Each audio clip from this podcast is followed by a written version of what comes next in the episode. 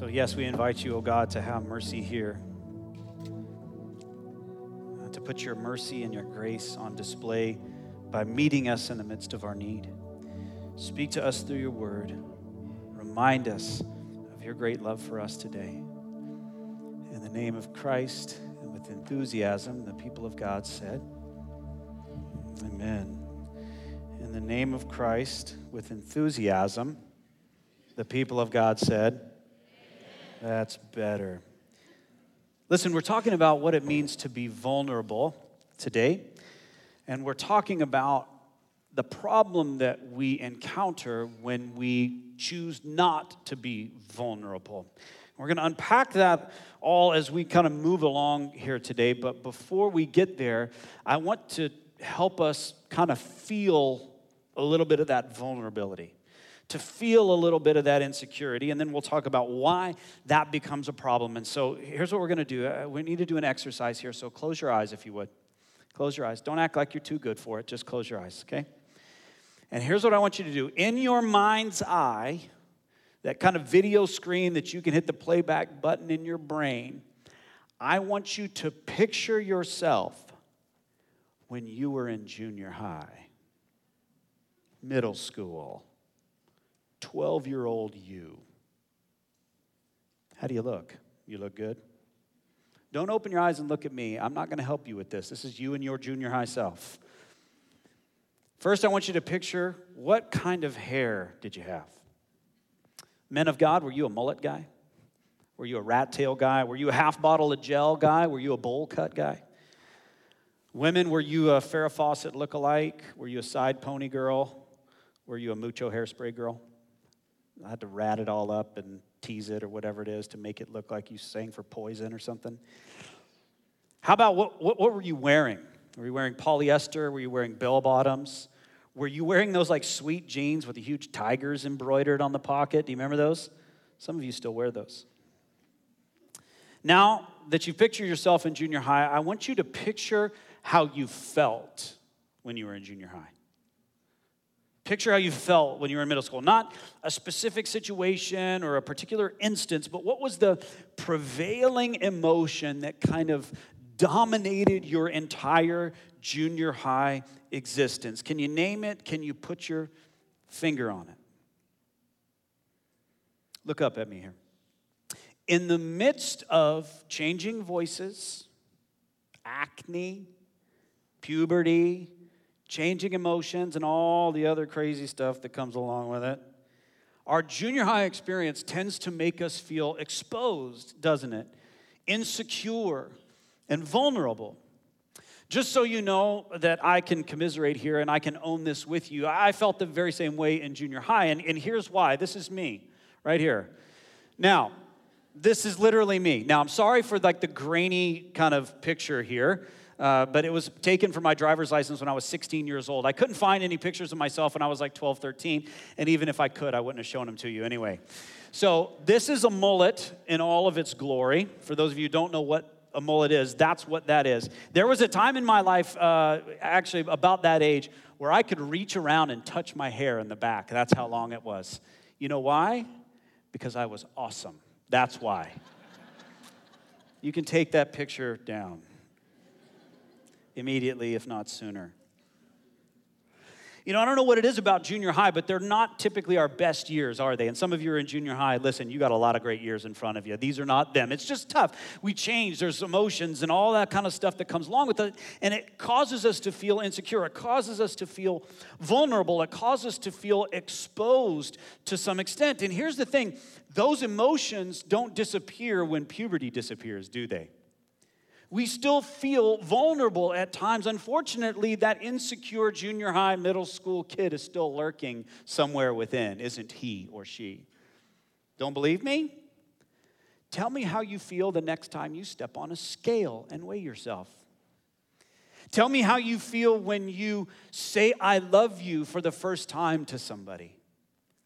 Tell me how you feel, men or women, when you like that person at work or you like that person at church or whatever, and you finally muster up the guts to ask him or her out. Tell me if you don't feel vulnerable and insecure once again, and you start to sweat, and you start to panic, and you get your words mixed up, and all of a sudden you're back at 12 years old again. Tell me, parents, if you don't feel uniquely vulnerable when you finally get honest with your own children about your failures in the past. We don't always grow out of that insecurity, out of that aversion to vulnerability, or even out of that vulnerability because it's still there, it still lurks within us. We still take risk. And the reality is that vulnerability is really rooted in relationships. We don't feel vulnerable if we're just kind of by ourselves. We typically feel vulnerable as we understand how others perceive us. We feel vulnerable within the context of relationships. But vulnerability is required for relationships. We have to kind of uh, let, let ourselves be known. We have to uncover parts of ourselves. We have to risk vulnerability in order to experience love and relationships. In fact, there's a theologian that we talk about often in here. It's a guy named C.S. Lewis. Look what C.S. Lewis writes about vulnerability and love. He says, To love at all is to be vulnerable. And, and this is how he solves. He says, If you don't want to love, if you don't want to feel vulnerable, if you want to avoid vulnerability, here's how to do it. Love anything, and your heart will be wrung and possibly broken. So, if you want to make sure of keeping it intact, you must give it to no one, not even an animal. To love at all is to be vulnerable. Think of what C.S. Lewis is saying here. It's intuitive, but it's also profound. Relationships require risk, love requires vulnerability. But we are reticent to let ourselves be fully known. We are reluctant to step into vulnerability. Again, no one wants to be the first to say, I love you, because it renders us vulnerable. And there's a fear that we might not hear it back. No one wants to be the first to admit fear or failure, or the word we would use here is sin. No one wants to be the first to speak out because we don't want to be vulnerable and we're afraid others might reject us or not love us or separate from us in relationship. And so that aversion to vulnerability, our deep desire to cover our shame, to hide our insecurity, to burn all those pictures of ourselves from junior high. That aversion to vulnerability, you know, it's rooted in who we are as people. It's part of our DNA, it's ingrained within us. Think about it this way. If you recall the creation story and Adam and Eve, when they sinned against God, when they rebelled against God, what's the very first thing that they realized? That they were naked, that they were exposed, that they were vulnerable. And once they realized that they were vulnerable and exposed, what was the first item of business? Cover up not let the other person see who I am completely. It's part of who we are. But just as C.S. Lewis said, in order to be completely loved, we must be completely vulnerable. In order to be completely loved, we must be completely vulnerable because here's why. If someone says to you, I love you, I love you, it's hard to accept that because in the back of our minds we're thinking, well, if they knew this about me, or if I thought this way, or if they, if they knew I thought this way, if they knew I did this, if they knew I said that, if they knew I felt this way, if, if they knew who I really am, if I was totally, totally vulnerable, then they wouldn't love me anymore. See, in order to be completely loved, we must be completely vulnerable. And so the tragedy is that we sacrifice our deep need to be loved on the altar of self protection. We sacrifice our deep need to be loved completely on the altar of self protection. Our aversion to vulnerability, to letting others see who we really are, prevents us from knowing and feeling that we are loved unconditionally. So, what's the solution? So, what's the solution to this problem we have of vulnerability? Uh, there are actually scientists out there, I don't know if you know this, but there are scientists who, who, who study uh, junior high insecurity. Could, could you imagine being one of those scientists? Like, this is literally what they do with all of their time. They study junior high and middle school insecurity. And, and they study not just how we feel and how we interact in junior high and middle school and high school, but they study how that impacts us into adulthood and how we feel then, that vulnerability that we feel then continues through adulthood. And that vulnerability extrapolates itself out over time and impacts and shapes who we are. So, one of those uh, scientists, a researcher named Kathleen McElhaney, did a study on junior high and, and high school and middle school insecurity and vulnerability. And, and here's her solution. After all of this research, this is what she came, this is a conclusion she came to. It's up here on the screen. She says, This is the key to, to solving our problem with vulnerability and feeling total and complete love. The key is finding a group of people with whom you can feel at ease being yourself. If you want to solve that vulnerability problem, if you want to experience unconditional love, you've got to find a group of people with whom you can be at ease being yourself. In other words, here's what McElhaney is saying when we feel most exposed, most vulnerable, if someone would protect us, if the most vulnerable parts of us are hidden behind safe and secure relationships that tends to define our identity and even shape our future. And this is true no matter how old you are. Here's the thing this is what Psalm 121 is about. This is exactly what Psalm 121 is about. It's about finding in God a place to be completely vulnerable. It's about finding in God a place to be completely safe. It's about finding in God a being who already knows you, who already knows what kind of haircut you had in junior high, who already knows those choices that you've made, those decisions that you've made, who already knows how you feel and how you think. He knows the deepest parts of who you are. He knows every hair that's on your head. He knows you completely. You are already rendered completely vulnerable before Him, and you are completely loved by Him. This is what Psalm 121 is about. So there's one big idea that's communicated throughout Psalm 121. It's simply this you are safe in God. You are safe in God.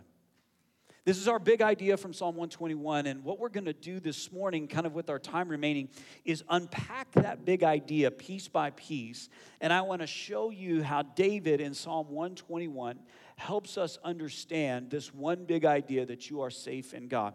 And what I mean by unpack it piece by piece is we're going to go each word and examine each word and examine the ways in which David communicates a, principle and, and underscores what's happening in our big idea that you are safe in God. So, word for word here, one at a time, we'll start with you. You. David tells us in Psalm 121 that this psalm is for you. This message is for you. And it's critical that we understand this because as we studied the Psalms all summer, there's a number of Psalms that we would call descriptive Psalms. What I mean by descriptive Psalms is David or the other psalmists are describing their experience with God. They're not necessarily commanding us to do anything. They're not necessarily exhorting us to do, any, to do anything. They're not necessarily inviting us into anything. They're just writing down their experience of God. And so it becomes difficult to import those principles directly into our life. We got to understand what they are and we got to import them into modernity and that kind of stuff in order to help us apply what the Bible has to say or how these individuals described their relationship to and with and their experience of God. But see, Psalm 121 is different. Psalm 121 is what we would call a prescriptive psalm. What David is doing in Psalm 121 is he's saying to us, I want to invite you into something. I want to command you to do something. I want to exhort you to do something. I'm talking directly to you. You want to know how I know that? Is because Psalm 121 has eight verses, and the word you or your is repeated 10 times. The entire thing is written in the second person imperative. David is talking to you. David is talking to me. He's not just describing his own experience, he's inviting us, he's inviting you into that experience. This psalm is for you. The word you is repeated 10 times. Do you think David wants you to know that this message is for you? You better believe it. This message is for you. But here's the thing here's why this matters. Here's why this is critical. You, you know why? Because we like to think that God's love and grace is for everybody else.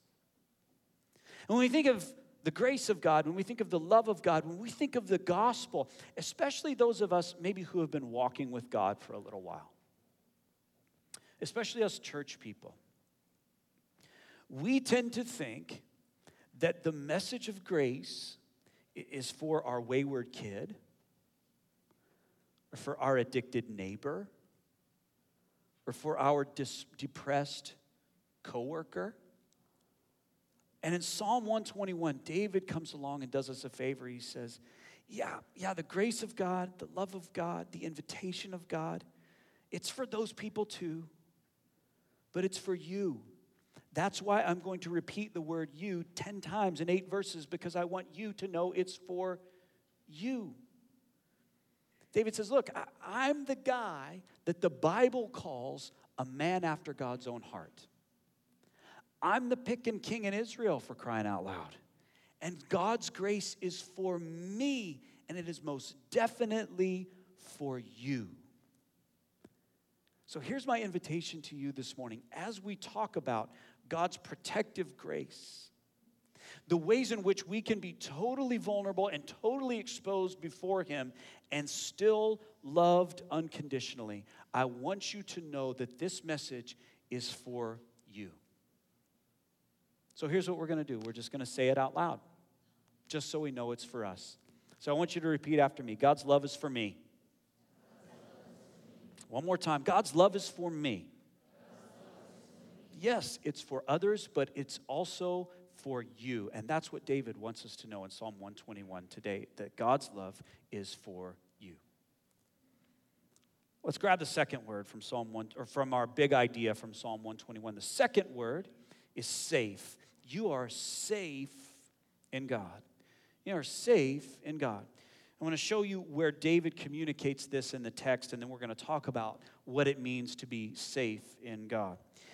If you read Psalm 121, you would see that there's a word that's repeated six times in eight verses. The word you and yours repeated 10 times in eight verses. But there's another word that's repeated six times in eight verses, and that word is keeps.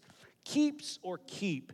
And the verses are up here on the screen, and the locations are up here on the screen. Keeps or keep. And, and that word keeps kind of, it feels a little bland, doesn't it? It doesn't have a lot of teeth to it. Like, what does it mean that God keeps me? Or what does it mean that the Lord is my keeper? Or he who keeps Israel will keep me? The word in the original language is uh, shamar in, in Hebrew, which is the language that your Bible is written in. And it's a pretty aggressive word. The word can be also translated not just keeps, but protects or guards or secures. So listen to this. In the noun form, the word shamar is the word the Bible uses for bodyguard. That's pretty cool, right? Like, here's what David is saying to us the Lord keeps you, what that means is He's your bodyguard. God is your spiritual bodyguard. Well, we'll get to the spiritual part of this here in a minute, but I want us to kind of wrap our minds around what it means to have kind of a bodyguard or even some level of personal security. So, I called a friend of mine this week. I was thinking about people who, who have like a lot of personal security who kind of live their lives with a lot of people protecting them.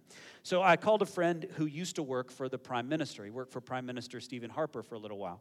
And he was Stephen Harper's right hand man. He kind of went everywhere with Harper and did everything with Harper. So I called him.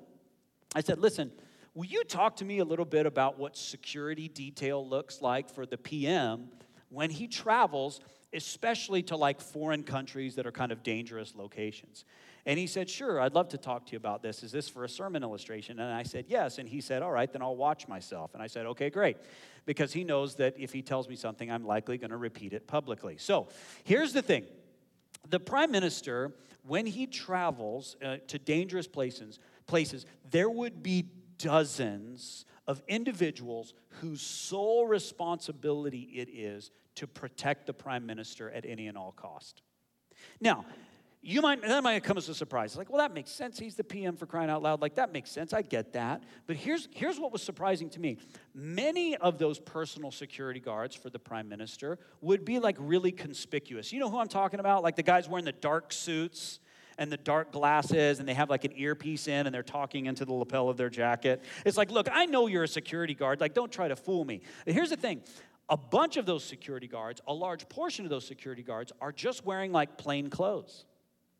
So here's, here's what this means there could be a guy wearing like Birkenstocks and socks and like plaid shorts and a throwback Expos jersey. That, if you got close to the prime minister, would snap your neck. Now, I think that's pretty awesome. Just like normal people walking around protecting the prime minister. Here's what else I found out that when the prime minister travels, he travels in an armored car. Again, not a surprise, but when he travels to really dangerous countries, there would be multiple armored cars in that caravan, and nobody knows which of the armored cars the prime minister is in. It's like three card Monty out there, like follow the ball, right? And nobody knows where the prime minister is at. And while they traveled in that caravan, they have helicopters flying over them for security and for surveillance. And then they have different caravans of vehicles that act as decoys. So this caravan could go this way and this caravan could go this way, and you don't know where the prime minister went. And they have decoy helicopters too, which I think is really cool. It's like we've got a helicopter up here for surveillance, but we got one up there that's just for kind of kicks and giggles, right? Just smoke and mirrors up there. They've got planes that fly over the caravan just in case the situation gets sticky and they can intervene. You know what I mean by intervene? Blow you up. That's what that means if you try to do something. The other thing that he told me, which, which is great because I wish I had this in my personal life, is that uh, there are uh, any of the individuals in, in, terms of his family and friends, personal security and staff, they all wear a pin on the lapel of their coat or on their, uh, you know, whatever it is that they're wearing. And the pin is, is the same kind of pin, but they're all styled differently. And depending on the style of pin that you're wearing, you get different levels of access to the prime minister.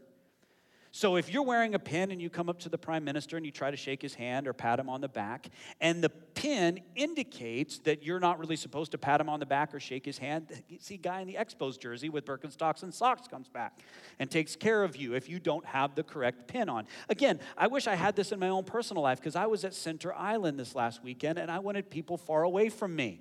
I wish that they all had to wear pins. They shove all those people on that little boat and everybody's sweaty and smells. I don't like it.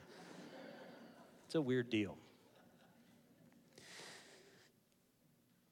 So here's the thing this is the picture of God that David is giving to us. He's literally using the word bodyguard. The Lord keeps you, He protects you, He secures you. So you are safe, secure, and completely guarded in God's love. So much so that you can be completely vulnerable. I started thinking this week like, if I had that level of personal security in my life, I would behave differently. Wouldn't you? Like, I would mouth off a little bit more. I would be a little bolder. I would be a little more confident. You know why? Because nobody can do anything about it. Like, here I am in an armored car with all this personal security. I would be a lot more confident. That's just me and my sinful heart talking, right? That's just what happens. And don't lie, you would do the same thing. But here's the thing here's the thing. This is the same idea when it comes to God. You are so protected in Him so safe and secure. He guards you to the nth degree. So when you come before Him and when you deal with situations in your life, you understand that you can be radically bold, confident, you can mouth off to insecurity and sin? Because you're so safe and protected in Him. Spiritually speaking, you've got God helicopters flying over you. You've got dozens of security guards around you, and no thing and no one can get access to you unless God first checks their pin. So you can render yourself completely vulnerable because God is your spiritual bodyguard and nothing can harm you. So listen, when the enemy of self doubt comes knocking at your door, when the enemy of temptation comes knocking at your door, when the enemy of am I really saved and I'm kind of insecure in my salvation, when the enemy of what does my future hold, when the enemy of worry, when they all come knocking at your door and they try to get access to you, mouth off for crying out loud. You've got God as your bodyguard. You are totally safe in Him. Look at the way Paul says it in Romans 8. It's up here on the screen. He says, Who shall separate us from the love of Christ? Shall tribulation or distress or persecution or famine or nakedness or danger or sword? No. In all these things, we are more than conquerors through him who loved us. For I am sure that neither death, nor life, nor angels, nor rulers, nor things present, nor things to come, nor power, nor anything else in all creation will be able to separate us from the love of God, which is in Christ Jesus our Lord. That's how radically safe we are in God. So we can be radically vulnerable and experience radical love. You are safe in God. You are safe in God. The third word of our big idea is God. You are safe in God. Now, it might not be a shock that we're talking about God at church, but David really wants us to kind of see a picture of who God is when he talks to us and talks about how we are protected, guarded, kept, and secure in God. Who is this God that we're talking about? Look at verses 1 and 2 of Psalm 121. Look what, look what David writes. He writes this I lift my eyes to the hills. From where does my help come. My help comes from the Lord who made heaven and earth. Now, in the original language, in, in the Hebrew, these two verses are not divided, they are connected, they're inextricably bound because David wants us to see two things. He wants us to see God and, and this idea of lifting our eyes up to Him and looking to Him for help, but He also wants us to see God in his relationship to and with the hills and the heaven and the earth. So let's, let's, let's use a different kind of version of the Bible. Use Eugene Peterson's rendering of Psalm 121, verses 1 and 2, because it will help us get a picture of what David's after here. Look at how Eugene Peterson uh, renders one, Psalm 121, verse 1 and 2. It says, I look up to the mountains. Does my strength come from mountains? No. My strength comes from God who made heaven and earth and mountains. What David wants us to see in the first two verses of Psalm 121 is that you are safe in the God who made heaven and earth and mountains. David's saying to his enemies, Do you think you can get to me? Do you think you can shake me? Do you think you can cause me to feel vulnerable or insecure or exposed or at risk or in danger, the God who made you is protecting me. The God who spoke Everest into existence. The God that upholds the universe by the very word of his power. The God who made the heaven and the earth and the hills and the mountains and the valleys the God who made the humpback whale that shot up out of the water with kayaks in the water, which I watched a video of yesterday. It was craziness. Like the God who made the seas, the God who formed the foundations of the world, the God who upholds it again by the very word of his power. This God, Yahweh, who made you, now guards you, protects you. This is not some pansy God. This is a God of everlasting power, and you are safe in Him. Now, when it comes to applying this, it's not always easy, is it? Because there are moments when that junior high kid comes creeping back to the surface and we feel vulnerable again and we feel insecure again and we feel all those kind of emotions that we felt when we were 12 or 13 years old. Maybe you don't, but I do. I've had a number of situations in my life, uh, you know, over the last 37 years or whatever it is, and even recently where I felt just so in danger, so insecure, so vulnerable as Amy and I just uh, went through a failed adoption. When we've had challenges and struggles in our marriage, when I've had dating relationships fall apart, I've had ongoing battles with clinical depression, and in those moments, I feel afraid. I, I feel vulnerable. In fact, I remember um, a situation at my previous church when I was serving at my previous church in, in Scottsdale, where I was going through a season where I felt really ineffective in ministry. Uh, men, I don't know if you've ever felt that way, women, at your job and your vocation when you feel like, man, I don't know why they pay me for this. They're going to find out one day that I stink at this and then they're going to fire me and everybody's going to be better off. Like that's kind of how I felt. And so I remember one day we were in our uh, master bedroom. Amy and I were in our, our master bedroom. And I was, sta- I remember exactly where I was standing. I was standing in the bathroom and she was at the bedside and I just kind of spilled my guts emotionally. Like I just let her have it. I'm like, I don't know what I'm doing. Like I should quit. I have nothing good to say. I'm a really bad singer, which is what I was doing at the time. Like, I can't believe they pay me for this. They're going to find out I'm a fraud and I'm fat. Like, that was it. Like, and I know you've, I, you've had those conversations too. In fact, you're nudging your spouse going, We just had that conversation last night. Like, and you feel so vulnerable and so at risk and so insecure, at least I did. My wife was nice enough to remind me of the truth of Psalm 121. She said, Babe, you might not be safe in your marriage. Thank you so much, babe, for that. That was really encouraging. No, I'm kidding. said, I mean, you know, listen, my marriage is not going to last forever. One day, God will take one or the both of us home. It's not eternal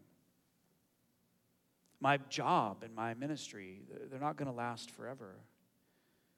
In fact, they feel tenuous at times and uh, imbalanced at times. I feel insecure at times.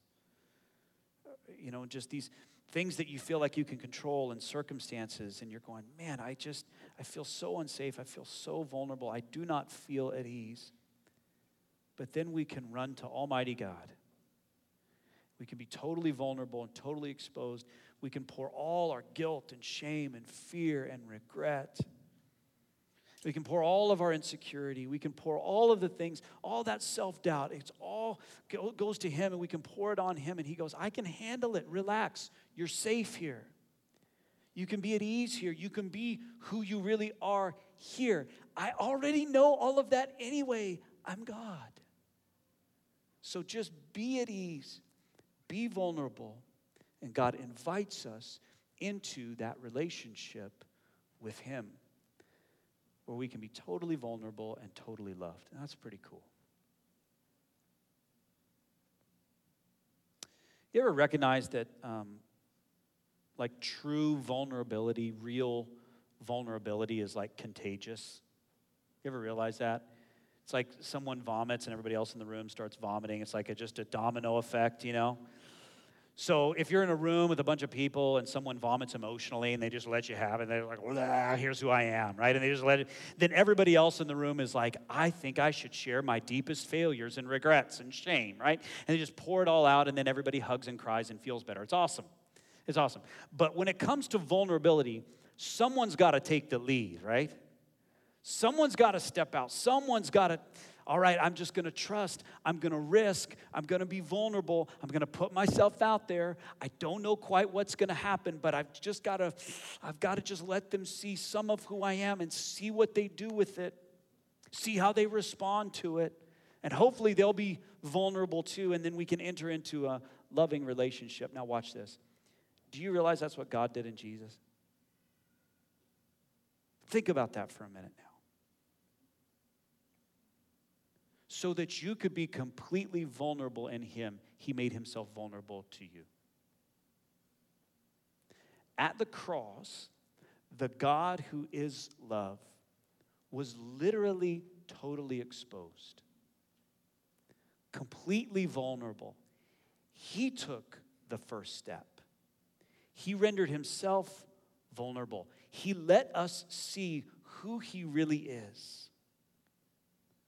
So that in this moment, he could invite us into a relationship that he had planned before the foundations of the earth and even talked about in Psalm 121 so that he could invite you, you, you, you into safety, security, and relationship where you could be to- totally vulnerable in him. And he took the first step. That's the kind of God we have. I've asked Andy and the team uh, to help us close and respond and conclude by singing those first two verses of Psalm 121. I lift my eyes up to the hills. Where does my help come from?